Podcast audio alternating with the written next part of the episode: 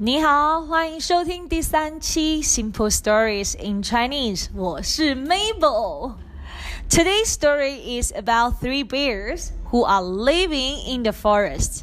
One day, a little girl stumbles onto the home of the three bears. Yes, today's story is one of the stories you might already know. Three bears. 三只熊 it's a cute story I liked when I was little, and it's also one of my little brother, 我的弟弟's favorites. The story teaches us that we should respect other people's space and privacy, and we should be more open and we make mistakes and learn to admit our faults. In this podcast, as usual, we will learn some verbs, adjectives, and conjunctions. Now, let's start. Important vocabulary in this story includes 森林 forest, 粥 porridge, 锅 pot or a part of as a measure word. 但是 but, 烫 scalding as an adjective or scald as a verb. 咸 salty, 甜 sweet, 尝 to taste.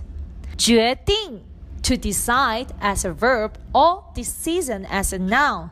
散步 to take a walk. 发现 to find to discover. 进去 go in.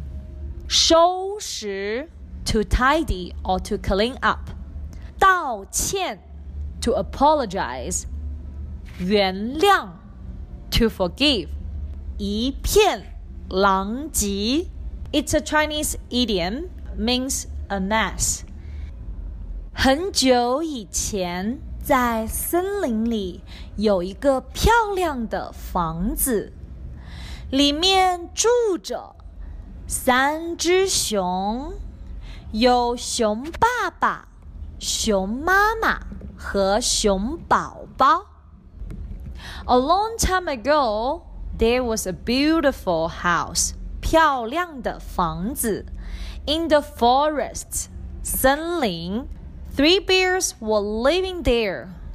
A father bear, 熊爸爸 A mother bear, 熊妈妈 and a baby bear, 熊宝宝 Zhi is a major word for most animals and more. I talk about it in my other video and I will link it in the corner. But we want to talk about 者. The structure will be verb with 者. The main idea here is that the action won't just happen and stop immediately. It will continue for a while, but not all the verbs can be used with 者. Sometimes it's similar to verb in in English. So you might ask, so what's the difference between 在 and 着? Don't worry. Generally, you use 在 for actions in progress, like doing something at the moment. And you will use 着 to talk about a continuous state, a state resulting from an action and for verbs where you are not really doing the action, like sitting, lying, listening. For example, 我在看电视。I'm watching TV. At the moment, it might end the action anytime. 我喜欢看着你。I like to watch you. The action to watch will continue for a while. And you can also use 着 for two connecting actions. But 在 cannot. And the structure will be verb one with a 者 with the verb to. This pattern is used when you want to use one verb to describe how other action is performed. For example, 我喜欢坐着看书. I like to read sitting down. Still confused? Don't worry. The more you experience sentences in Chinese, the more you will get a feel for how to use it. Wow, that was a long explanation, and you might already forget the first part of the story. But don't worry, you can always go back and listen again. 一天上午，熊妈妈煮了一锅粥，她把粥盛到三个碗里。大碗是熊爸爸的，中碗是熊妈妈的，小碗是熊宝宝的。但是因为粥太烫了，所以他们决定先去森林里散步，再回来吃早餐。One morning, Mother Bear cooked a pot of porridge, 一锅粥 and she put the porridge into three bowls. The big bowl, 大碗, belongs to Daddy Bear. The middle bowl, 中碗, belongs to Mama Bear. And the small bowl, 小碗, belongs to Baby Bear. But, 但是, because the porridge was extremely scalding hot, 太烫了, they decided first to go for a walk 散步 in the forest, and then come back to eat breakfast. There's a pattern we should learn. 先 something, 再 something means first something, then something. And in this case, 再 has a meaning of them or and then. Let's make some sentences to help us to remember it better. 我想先学习中文，再看电视。I want to study Chinese first, then watch TV. And I heard it often all the time. 先洗手，再吃饭. Wash your hands first and then eat.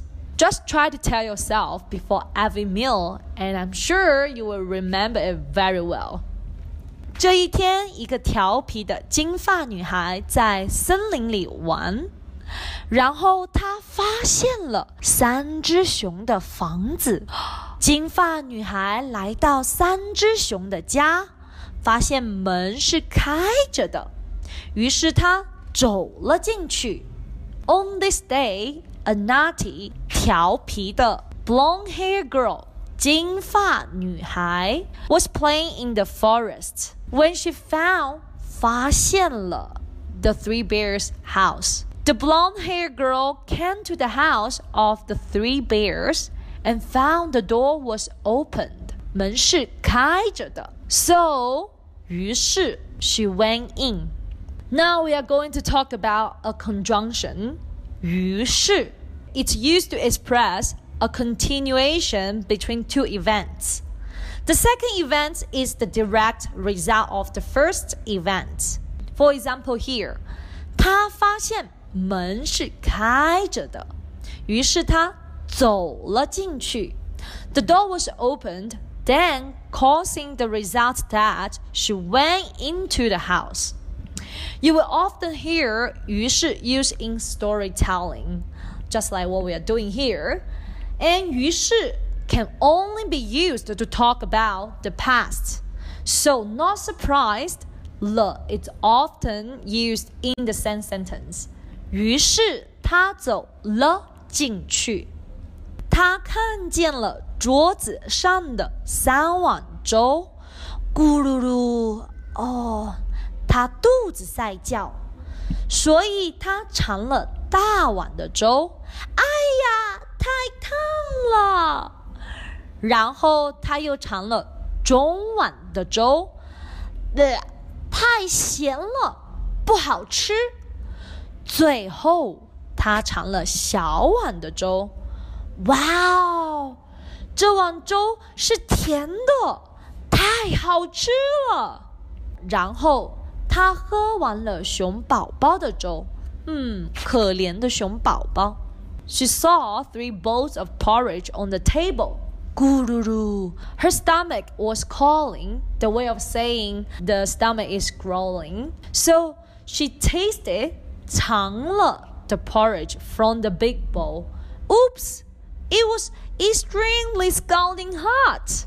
太烫了. Then she tasted the porridge from the middle bowl. It was extremely salty. 太咸了 and not tasty. 不好吃. Finally, 最后 she tasted the porridge of the small bowl. Wow, this bowl of porridge is sweet. 是甜的 and extremely delicious. 太好吃了. Then she drank all the porridge of baby bear. Oh, poor, 可怜的 baby bear. In China, we don't use 吃 to eat for 粥 porridge or 汤 soup. For things are liquidy, we use 喝 to drink. So how do we say I want to have porridge? 我想喝粥. Did you say it right? 吃饱后，小女孩觉得很困啊，然后她上了楼，来到了卧室。她看到房间里有两张床，一张是熊爸爸和熊妈妈的大床，另一张是熊宝宝的小床。她先爬上了那张大床。但是床太硬了，他不喜欢。然后他在那张小床上躺下，嗯，小床很舒服，很快他就睡着了。嘘，嘘。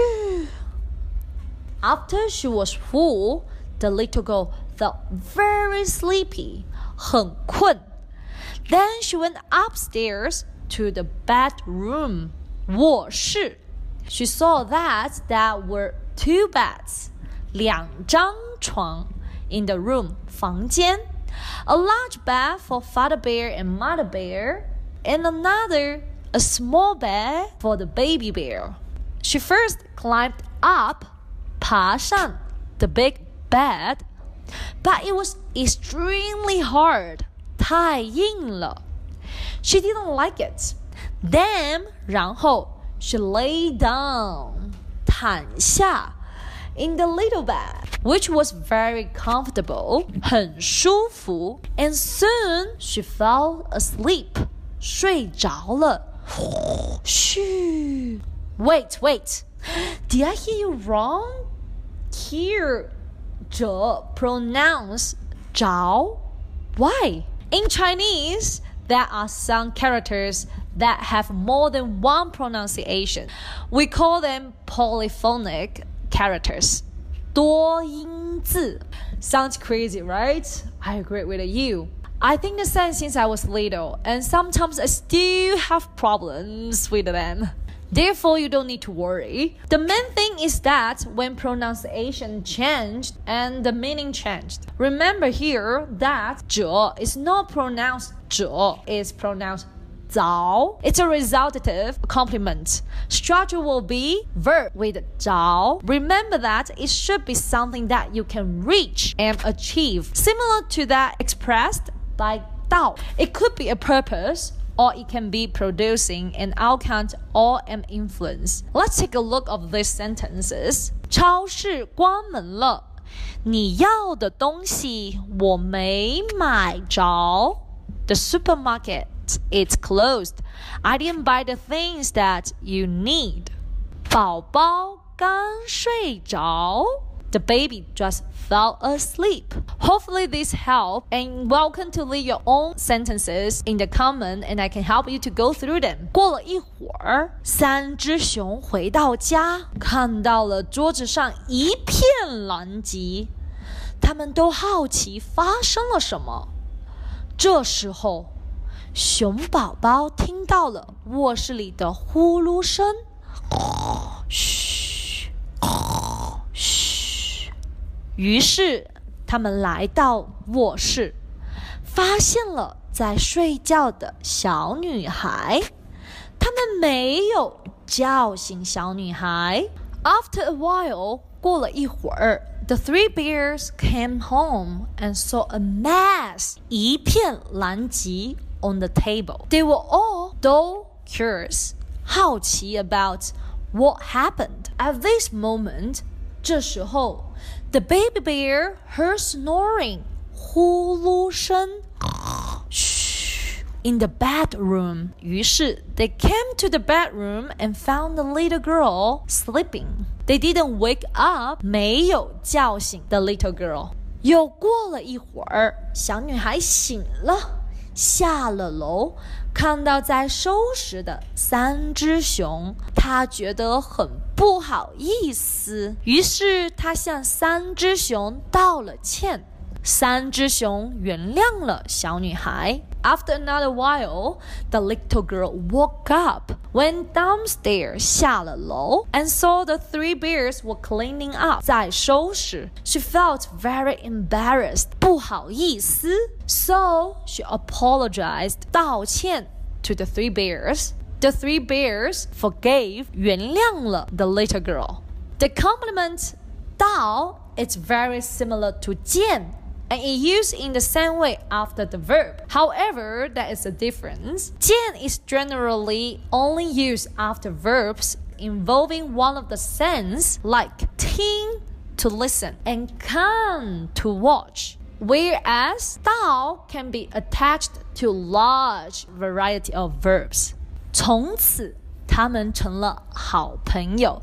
Since then, they became good friends. This is the end of the story. 谢谢收听. This is the story of 三只熊 Three Bears.